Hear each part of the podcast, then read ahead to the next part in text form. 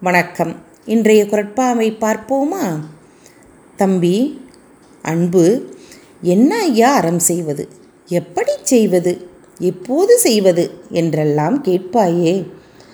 வள்ளுவர் சொல்வதை கேள். அறம் செய்ய காலமே இல்லை தம்பி. எப்போது சந்தர்ப்பம் கிடைக்குமோ அப்போதெல்லாம் செய்துவிடு. என்ன செய்வது? மனத்தால் நல்லது நினை. நல்ல வார்த்தைகளை கூறு.